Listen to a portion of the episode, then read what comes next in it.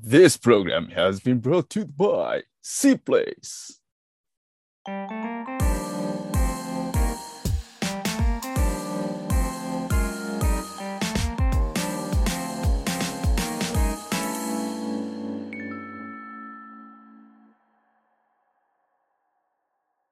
はい、guys, it's Hikaru and It's Mayu. いつまそう何で笑うの はい、ということで始まりました C プレス Radio このラジオでは大学生の僕ヒカルが C プレスメンバー改め C メイツの素敵な素敵なゲストさんと一緒にゆるーくゆるーくおしゃべりしていく番組となっております。ということで今回のゲストさんはまゆさんと。まさおさんです。よろしくお願いします。イエーイ。お願いしまおす。願いします。はい、ということで、あの、今回、2回目かな、リアル収録っていうのを今、やってて、えっと、ここは伊丹ですね。痛伊丹伊丹のタリーズのの駐車場、車の車中の中、えーで撮影しております。ということで、あのね、あのだいぶ、なんか新鮮な感じ、個人的には。ね、さっき笑い止まってないんだけど、全然。関西出てるの関西出てるんだけど、まあちょっと、今回、なんだ、リアルに関わったので、ぜひ、ちょっとお話を伺いたいなと思って、お二人と、えーこうしてゲストにお呼びいたしました。ということで、じゃあちょっと軽く自己紹介してもらってもいいですか？はい。Mayu です。えっと今は、えー教育関係の支援学校の先生をしています。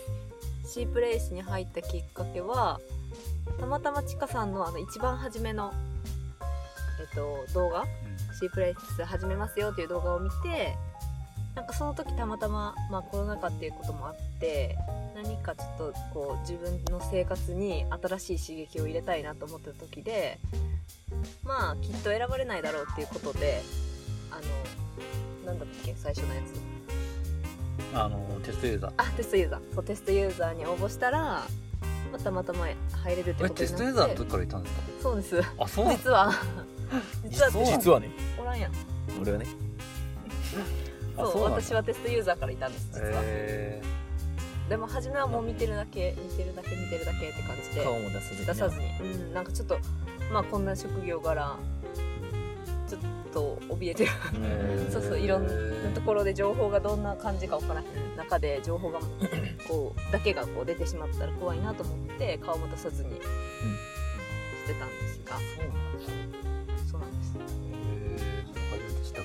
だから第一期の AP さんの企画とか一応顔出しせずに入ったりとかしてて。あ、そう？そうそう。そうあ、そうなのよ。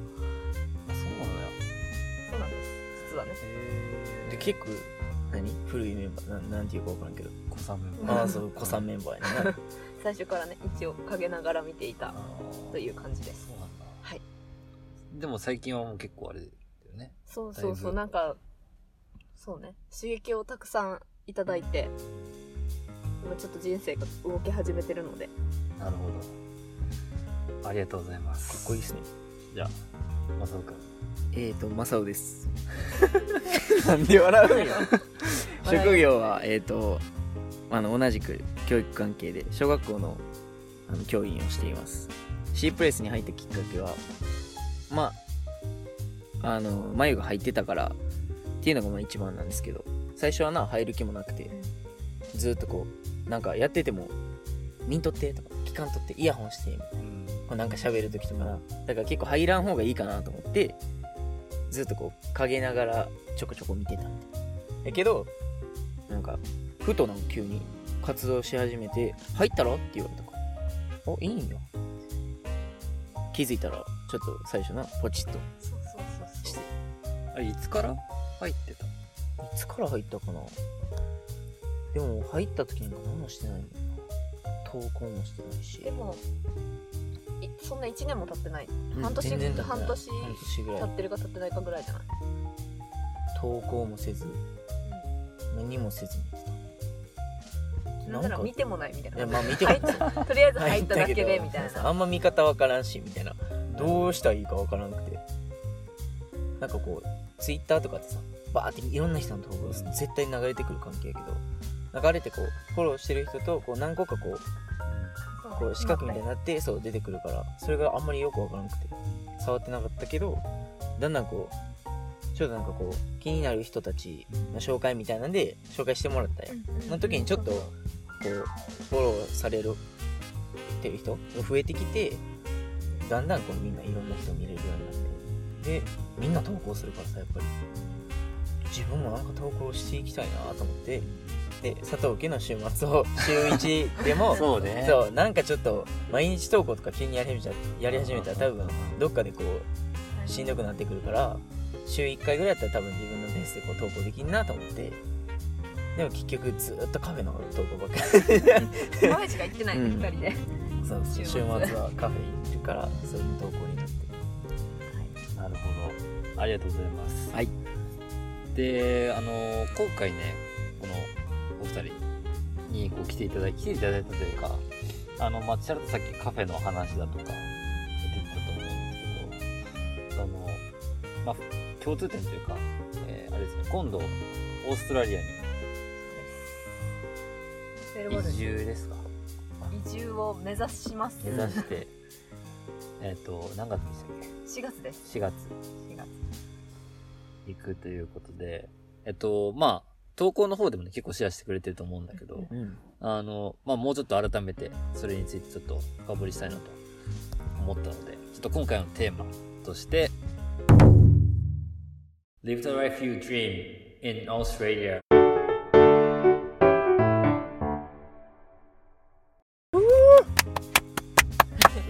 いいですねという感じで、はい、いやもうまさにね、あの、シープレス今結構 Live the life- Live you dream っていうのが大きなテーマで、まあ、その自分の夢見たこう人生を生きようっていうところで、で、まさにね、あの、本当お仕事も辞めて、もう、なんていうの、自分の生きたいように生きるっていう感じで、オーストラリアに、あの、まさにその、Live the Life You Dream をやろうとしてるちょっとお二人に、えーちょっとね、まずパート1は、まあそのオーストラリアでどういうことをやるのかとか、えーそうね、あと、まあなんで行こうと思ったのかっていうのをちょっと、えー聞いていこうと思います。はい。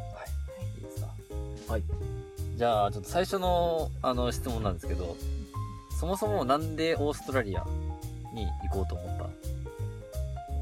これは私の行きたい国。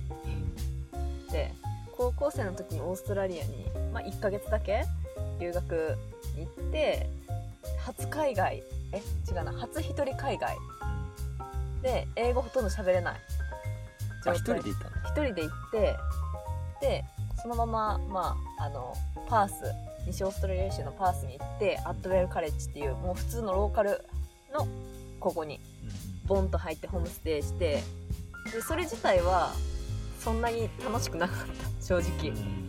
いろんな大変なことがあって英語も喋れないし友達できないし。でそうホホームステイ先ともちょっとうまくいかなかったりとかして。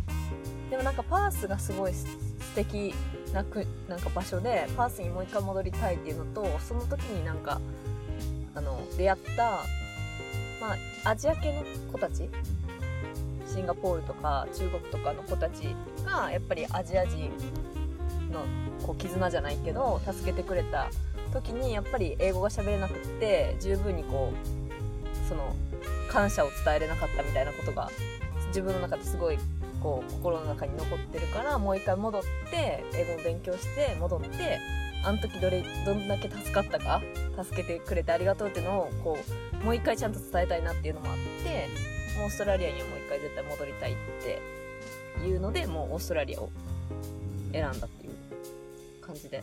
行ったことないもんな。ない。オーストラリア行ったことない。海外は？はある。なんか、うん。修学旅行。修学旅行はアメリカに行ったりなんかあとベトナム行ったりないしあベトナム行ってカナダ行って。海外はあるけど全然喋るたいとも別に思ってなかった。あか海外やーっていうそんなんやろあの学生の感じ。何にも興味なくうわーっていうあれで言ってた。けど、まあ、海外には興味はあった。がでも英語を話そうにはみこううん、結びついてなかった、だから別にどこでもいいよっていう感じで、うん。じゃあもう絶対オーストラリアがいい。って海外に住みたいからとかじゃなくてオーストラリアに帰りたいから一緒にどうっていう誘い方したって感じ。うん。のああいいよ。すごいこんな感じへじゃあいつ仕事辞める、そんな感じや。ねへうん。来年あじゃあもうちょそろそろ言わないとみたいな。感じで。そう。えそれはあのまゆちゃん的にはもうずっと結構思ってた？ずっと思っててだ実は何回かチャンスがあって大学生の時にまあその時のアトエカレッジ今もいる先生で助けてくれた先生が、まあ、英語だけ勉強したらこっちで仕事をあげるよとか言ってくれへてー。すごいチャンスもあったけど、まあ、ことごとくこういろんなことが理由で、まあ、まだもうちょっとまだもうちょっとってしてきててで、まあ、自分が社会人になって、まあ、結婚もするかもしれないっていうことになった時にもうこのチャンスを逃せばもう二度と行けなくなる、まあ、子供が生まれたりすると、まあ、簡単には行けなくなるなと思ってもうどう一緒に住み始めたぐらい付き合ったぐらいからもういつかは行きたいみたいな。いつかはオーストラリア行きたい。しかも旅行じゃなくて住みたいみたいなことはずっと言ってて。で、まあ、住み始めてからはなんか写真見せて「ここパースの好みめっちゃ綺麗やで」とかプレゼンをちょっとずつ。マインドコントロール。なるほどね。そうプレゼンをちょっとずつ。あし始めたりな動画ちょっと見せたりとか YouTube でそういう観光動画とかちょっと見せたりしてプレゼンはしてたけどって感じで。別に響いてはなかった。いつかねいつかねみたいな感じで言われてあてどっちかっていうとこう教職でしっかりこう採用されたからある程度は教員の仕事したくて最初は。ね。って思ってたけど、まあ、いろんなこうことを考えると早めにそれはもうどいつか行くっていうのは分かってるしいつか行こうとも自分でも頭の中でもそれは決めてたからあとは早いった方がよくないっていう考えに呼吸になって、へじゃあ行こうみたいそれはすごい早かったかな。な、うん。なんかちょうど去年去年結婚っていうか入籍してそのタイミングで今後の人生どうするじゃないけど、へこれからどうやって生きていくっていう話になってでその時にもういもう最後の一押しで海外行きたいって言ったらあじゃあ行こうってなってそっから1年経つぐらいやもんな、うん。ちょうど1年ぐらいやから、じゃあ勉強しないととか。ーじゃあ用意しないと。みたいな感じで、まあ、パンパンって決まっていった感じかなもなかなかこうすごい決断というか。ね。結構みんなに言われるよな。まあそれはまあまあそう。でもそういうふうにあんまり感じてない。うん。なんか多分何も考えてない。ほんまにほんまになんか行こうみたいな。ああー行こう。いつ行くみたいな。なるほどね。うん。なんか別にどうせ行くんやったら早めに行った方がいいやん。みたいな考えにどっちかってなってしまった。あそこ今いくつ僕も2425 24の代なんだまやちゃんも結構もう近い27、27、28ねでもどうだろうななかなかでも25とかね27とかでそのなんか一般的に言うとこうこれから仕事頑張っていこうっていう年な気がする、日本人的な感覚で言うと、やっと慣れてきてみたいな感じやな確かにだけどそれよりもやっぱりあの海外っていうかオーストラリアに。うん、なんかその最後にパースに行った時はそのアットウェルカレッジで日本語学教、えー日本語の授業のアシスタントを1ヶ月ぐらいしてその先生についてもらって。でその時になんかまあ支援学校の先生になりたいって言って学校の先生になりたいっていうことを伝えたからまあそういう旅行で来るんやったらせっかくやから、まあ、お金も出えへんしできるからって言って遊びにおいでみたいな感じで行ってでその時に最後になんか働くということはみたいなことを教えてもらって、まあ、なんか向こうだと金曜日4時になったらお酒を飲んで5時に帰るとかか子供が帰ったら自分たちも帰れるみたいな。でいろいろこう分担仕事も分担されててコピーを取る人と授業をする人は別みたいな。とか丸付けする人がいてとか。でなんかそれその先生は沖縄で ALT 英語の先生をしてたことがあったから日本のまあ学校の教育現場のこともよく知っててでそういう話になってなんか仕事のために生きたらあかんみたいな。日本人は仕事のために生きて仕事のために死ぬから絶対にそういう生き方をしたらあかんみっていうことをなんか自分たちみたいに生きるために働きなさいみたいな。遊ぶために働きなさいみたいな。家族のために働きなさいって言われて。で2年目になった時にもう寝ても覚めても仕事のことみたいな。うん。帰ってきても仕事、次の日も仕事。で休みに入るけどなんか仕事のこと考えててみたいな感じになった時にあこれってなんか自分のこう求めてた生活スタイルじゃないけどじゃないなって思ってそっからなんかあもう一回オーストラリア帰りたいみたいな。オーストラリア欲が強くなったって感じかな。なるほど。ねそれは正雄君も一緒。うんずっと仕事のこと考えてたしあー。1年目なんかは土日も仕事してた。うんずっと仕事してたな。うんなんかもうごめん。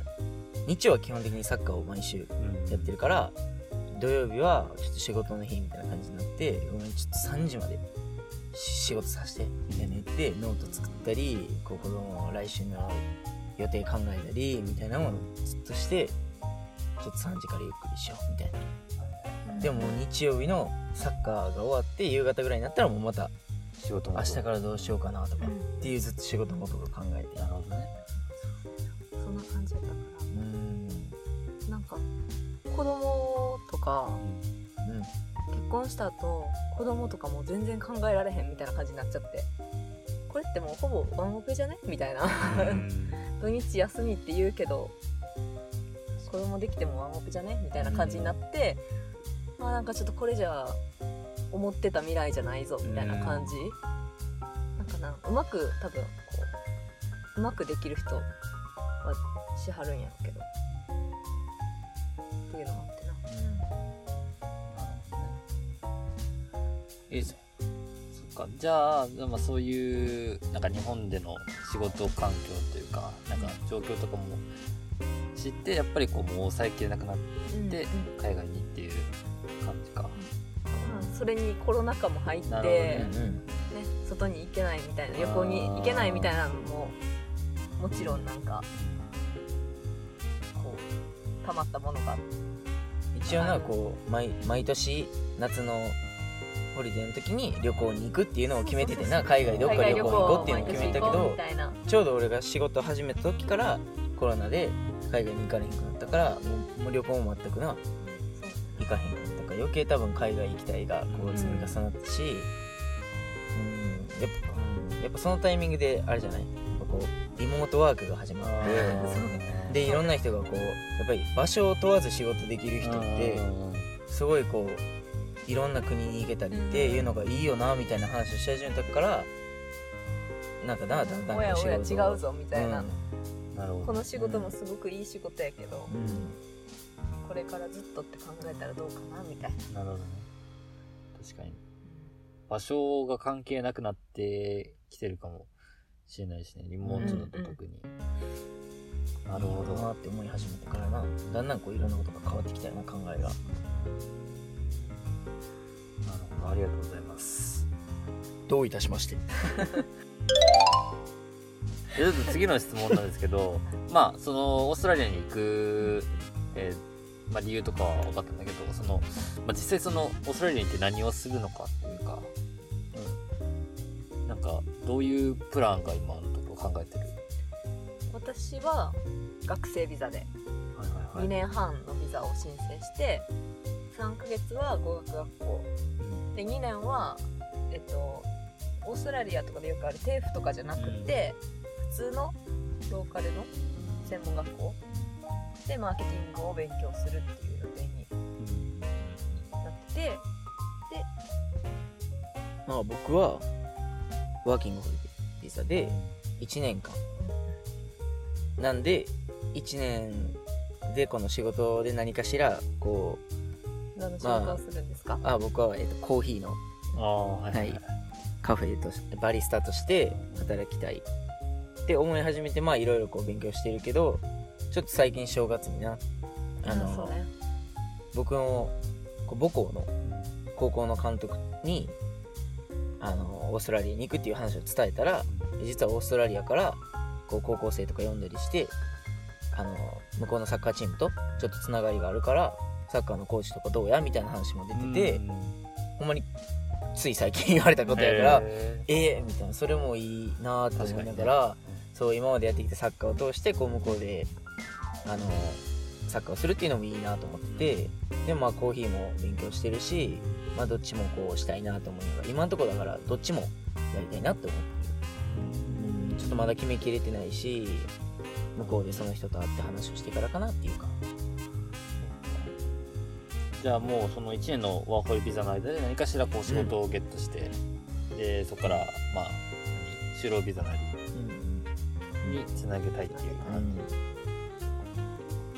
オーストラリアはこうさセカンドサードってワーホリが取れるあそうね。そうそう。一応セカンドサードまで取れるから。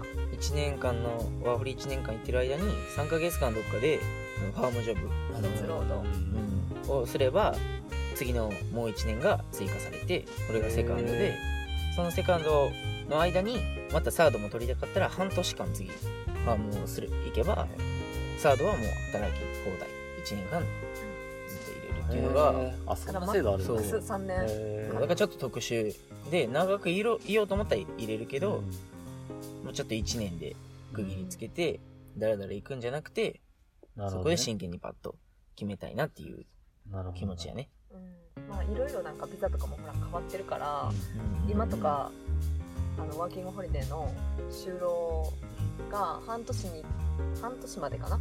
オーストラリアは。半年まで、えっと同じ雇用主のところで働ける。で半年に1回はこう変えないといけないみたいな。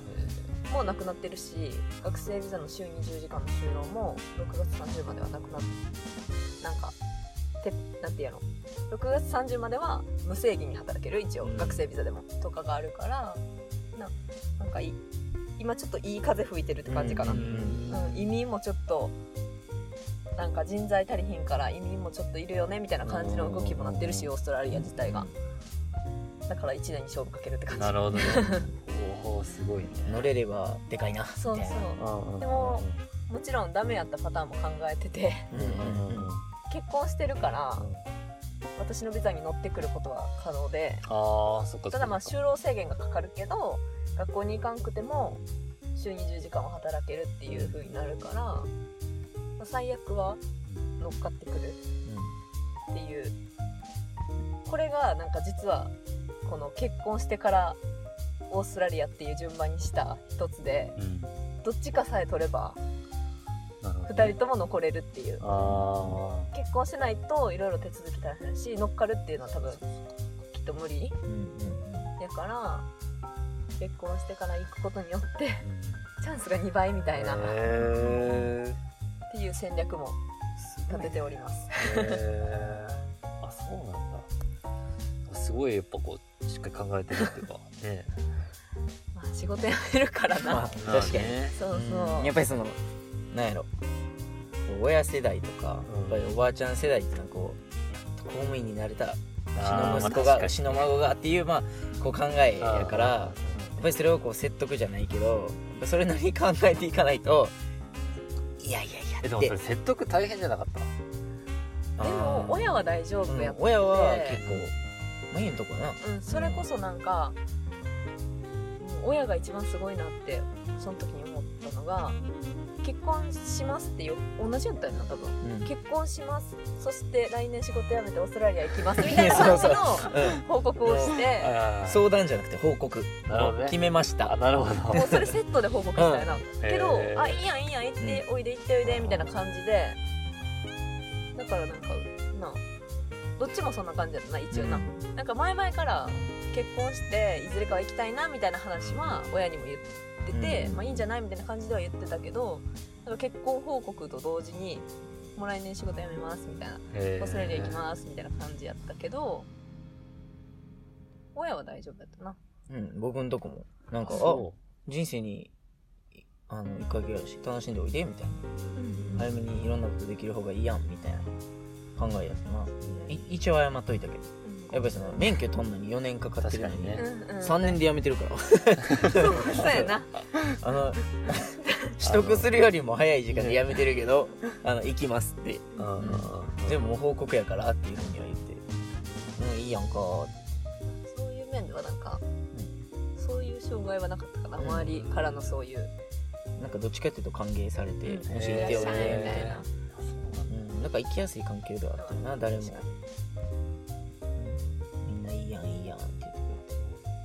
すごい良かったくれて、ねうん。結構この壁ってなでかい人でかいしな、そこがね多分そういう苦労はないかも、うん。パートナーが行きたくないって言わないとか。なるほどね。確かに。それもよく聞く反もんな。反対しないとかうん。一緒に行ってくれるとか。自分は行きたいけどとかん。よく聞く話やもんな、まあもちろん子供もいないから、うん。そういう心配もないし、うん。まあ最悪帰ってきたらいいんじゃないみたいな、ん。だからもう最後残りのな日本へ帰れるだけの航空券のお金だけはなるほどね。残してもうさ最後ギリギリまで頑張るっていう感じやな。でもそれもあるかもな。あのこう俺らの職種ってさやっぱりその免許があればまあずっとできるから、確かに。例えば帰ってきて60歳ですってもまあ働けることはないからね。うん。免許はあるからやっぱそういうのもあるからなんかああじゃあいいんじゃない？最悪帰ってこれるしっていう考えっていうのもまあちょっとあるかもであとちょっともう一個質問なんだけどその2人とも教員というか感じでやってて。でもオーストラリアに行ったらなんかさっき言ったけどマーマーケティングの勉強をまゆちゃんはしたりとか、えー、松尾さんはあの、ね、コーヒーのことだったりとか。なんかあんまりこうちょっと違うことにチャレンジしてるなっていう感じがしたんだけうんどそれはなんかわざわざとというか教育系じゃなくて。そうそうなんか学校の先生だから、えー、と支援教育障害児教育みたいな。もともと大学二十歳21ぐらいから障害者福祉の方にずっと携わってなんかヘルパーさんみたいなことをしてそのまま学校の先生してみたいと思って学校の先生になったからまあ8年ぐらいトータル障害者福祉障害者教育みたいな障害児教育みたいな。でそれをオーストラリアでするとするとすっごいハードルが高くて IELTS が本当に7.5以上必要ででいろんなところのまあなんか証明？自分が安全な人ですよみたいな証明とか？大学院でなあかんかったりとか？っていうのがすごいハードル高くってで一旦やめようって。なんか最初は永住みたいな。だから永住やから永住できる職業に就くみたいな。っていうな考えでやってたけどなんかまあお父さんになんかそれって楽しいみたいな感じ言われて、なるほどせっかく行くのに永住ばっかりででしたくないなんかシェフとかめっちゃ大変ななんやソーシャルワーカーとか、最初はそう考えたもんな。看護師も取れるぞとか全然関係ないのに、リストだけ見て、うん。あー。できる。のこれどうする僕なんかアグリカルチャー調べてましたもん。でもいい行かなあかんしとか。そうそうそうう。ん意外と簡単じゃないぞみたいなでなんかそれをなんかえ今から楽しいことこの自由を求めていくのに全然自由じゃないでそれって言われて、なんか確かに縛られすぎてるなってなってで一旦やめようってなって他にもしたいこといっぱいあるからそれを自分のこう頭の構想を形にできる手段を学びに行こうっていう感じ、あだからマーケティング。そう。ああなるほどね。自分で何かをこう生み出してんやな。でも発想力とかないしぼんやりしたいことはいっぱいあって、うん。それをどうやって形にするかを向こうで学ぼうみたいな。感なるほどね。じ。コーヒーは？小沢君そうやな。突然現れたよなコーヒーっていう選択肢。まあそのあそう。うん。うんまあもちろん好きやったしけどまあ大学生の時とかも毎日うんうん。やっぱりあえたか飲んでたし。いけないうんそうそうそう。だから別にコーヒーその毎日飲まないとみたいな死んじゃうんだよみたいな人じゃなかったし。うん。もちろん入れるなんて持ってのほかうん。うん入れたの飲みたい。うん。ボタンポチがいいしみたいな楽がいいしみたいな。別にそんなに味もこだわらんでいいしやったけどやっぱりそのあのシンさんのバリスタマップに飲みに行った時に確かエチオピアとかなホンジュラスのコーヒーを飲んでこんなに華やかで繊細でな酸味満点みたいな。コーヒーじゃなくて紅茶って思う。そう。紅茶うん。レモンティーとか飲んでるみたいみたいなそう衝撃的でこんなコーヒーあるんや。えめっちゃ面白いやんっていうのと同時であのちょっとなキャンプに行くようなエスプレッソの抽出するようなやつをあの買ったりもしててそのいろんながだんだん器具増えてきてあコーヒーあれドリップこんなんあるんやとかああの店こんなん使ってるとか。自然とってだんだん入れたくなってきてで入れて飲んでもらった時に「え美味しい?」とか言われるのがめっちゃ嬉しくなってきてめっちゃ入れんの楽しいやんみたいな。でどんな入れ方があるんやろみたいな。うわあの人こうしてるとかすごいいろんなカフェで見るようになってでだんだん好きになってこれ仕事にしたいなっていう。うん。だから自分も教員ももともとする気なくて向こうで。うん。なんかしようとするとやっぱりあの日本語検定とかもなるほどね。取らなあかんし日本のやっぱ学校先生になるとでやっぱ国選ばれへんとかおこう大阪から出ようとするとすごい倍率も高いしもし受かっても人数が足りてないところに、まあ、行く形になるからこうこれはね。そう。どこでもいいか海外に行こうっていう考えでいいかもしれないけどオーストラリアっていうのが決まってるとやっぱなかなか難しくて。ってなるともう自分は仕事を変えていくんやったら全く違うことをしたいと思ってたから、へなんかせっかくやしいろんなことしたいっていうータイプやから、こうなんか違うことしたいと思って、うん、どうしようかな。あコーヒーって。ってなって最初はパースに行くつもりやったけどコーヒーってなるとやっぱオーストラリアでやったらメルボルンがすごい、まあ、コーヒーカルチャーがあるからやったらメルボルンがいいっていう話になってじゃあメルボルンに行こうってな決まり始めてな。だからだんだんこういろんなのが出てきて出てきて最終的によしメルボルンに行こうっていうふうに決まったへぼやっとしてたのがこう線が見えてきた。ーなるほどね。うん。感じやな。これから線広げていってみたいな感じやな。それすごいなんかタイミングがねうん。いいっていうかしかもなんかほらメルボルンにしよっかな。メルボルンがコーヒーっていうのはうん。カフェが多いっていうのは知ってたから、かあカフェで働きたいんやったらメルボルンじゃないみたいな感じで。じゃあメルボルン2人とも行ったことなくてどんなとこか見てみよう。でちかさんの動画に戻って。へえじゃあシンさん出てくるトシさん出てくる、まあ、もちろんなんか見たことはあったけどあそうそう日本人の人出てくんねんみたいな。でインスタ調べたら「えシンさん大阪にカフしてるやん」みたいな。で行ってみようみたいな、うんうんうんなだから初めもうなんか「ちかさんの動画で見ました」みたいな感じの入りでそうそうそう。シンさんに喋りかけてあー「メルボルン行かれてたんですよね」みたそういなだからあれやエスプレッソマシンの方が先やったよな自分らで買ってそうちょっと興味を持ち始めててからじゃあコーヒーにしよううんっていう感じやな、そうそうっていうなんかそのタイミングも良かったよな。ちょうど出した時やって、うんえーみたいな感じだったな。自分はえここんな近くにやってるやんしんさんがみたいな、なんかこうもう映ってた人やみたいな。話してやで話してやでっつって、であー動画で見ましたみたいなのから始まって。ほんまにー。この前だからあの誠さんとしんさんと一緒にやってる人に今教えてもらってるけどその人と喋った時に「最初に来た時覚えてる?」って言われてマジでやばいやつら2人来たと思った。マジで？言われた。うちの客じゃないよって言ってたもんあまあ。つってこうちょっと奇抜な格好でどっちかというとこうおとなしいうん。年層の高い人たちで落ち着いた感じ落ち着いた人たちが多いから奇抜な2人が来て「うちの客じゃないと思ったよ」って言われた。でもほんまにそんな感じやな、へそんな始まりやったな。うん。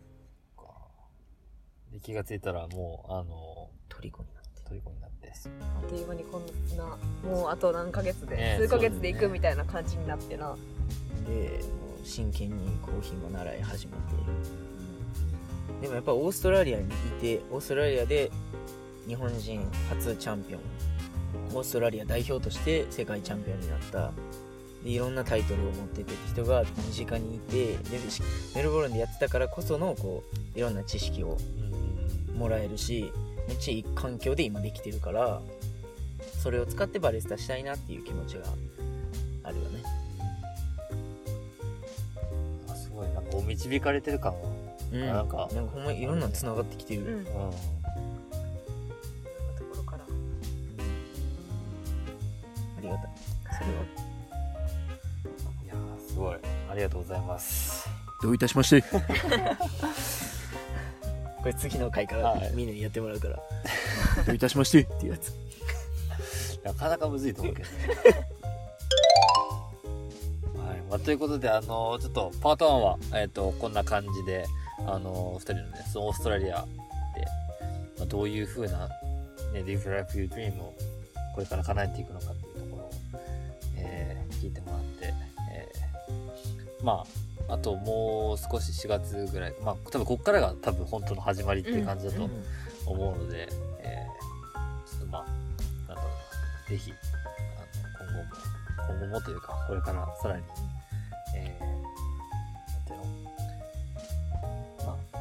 ロールモデルみたいな感じで、やってくれたらなと、頑張ります楽しみにしてますので、はい。はい。じゃあ、まあ一旦、えっ、と、こんな感じでパート1終わって、ちょっとパート2は、えー、まあこの、多分聞いてもらった方はわかると思うんだけど、この二人すごい、あの、めちゃくちゃ面白いというか、あの、なんだっけな、ななんだったかな、ライブ ?C プレイスのライブ配信で見たことがあって、この二人のこの会話を。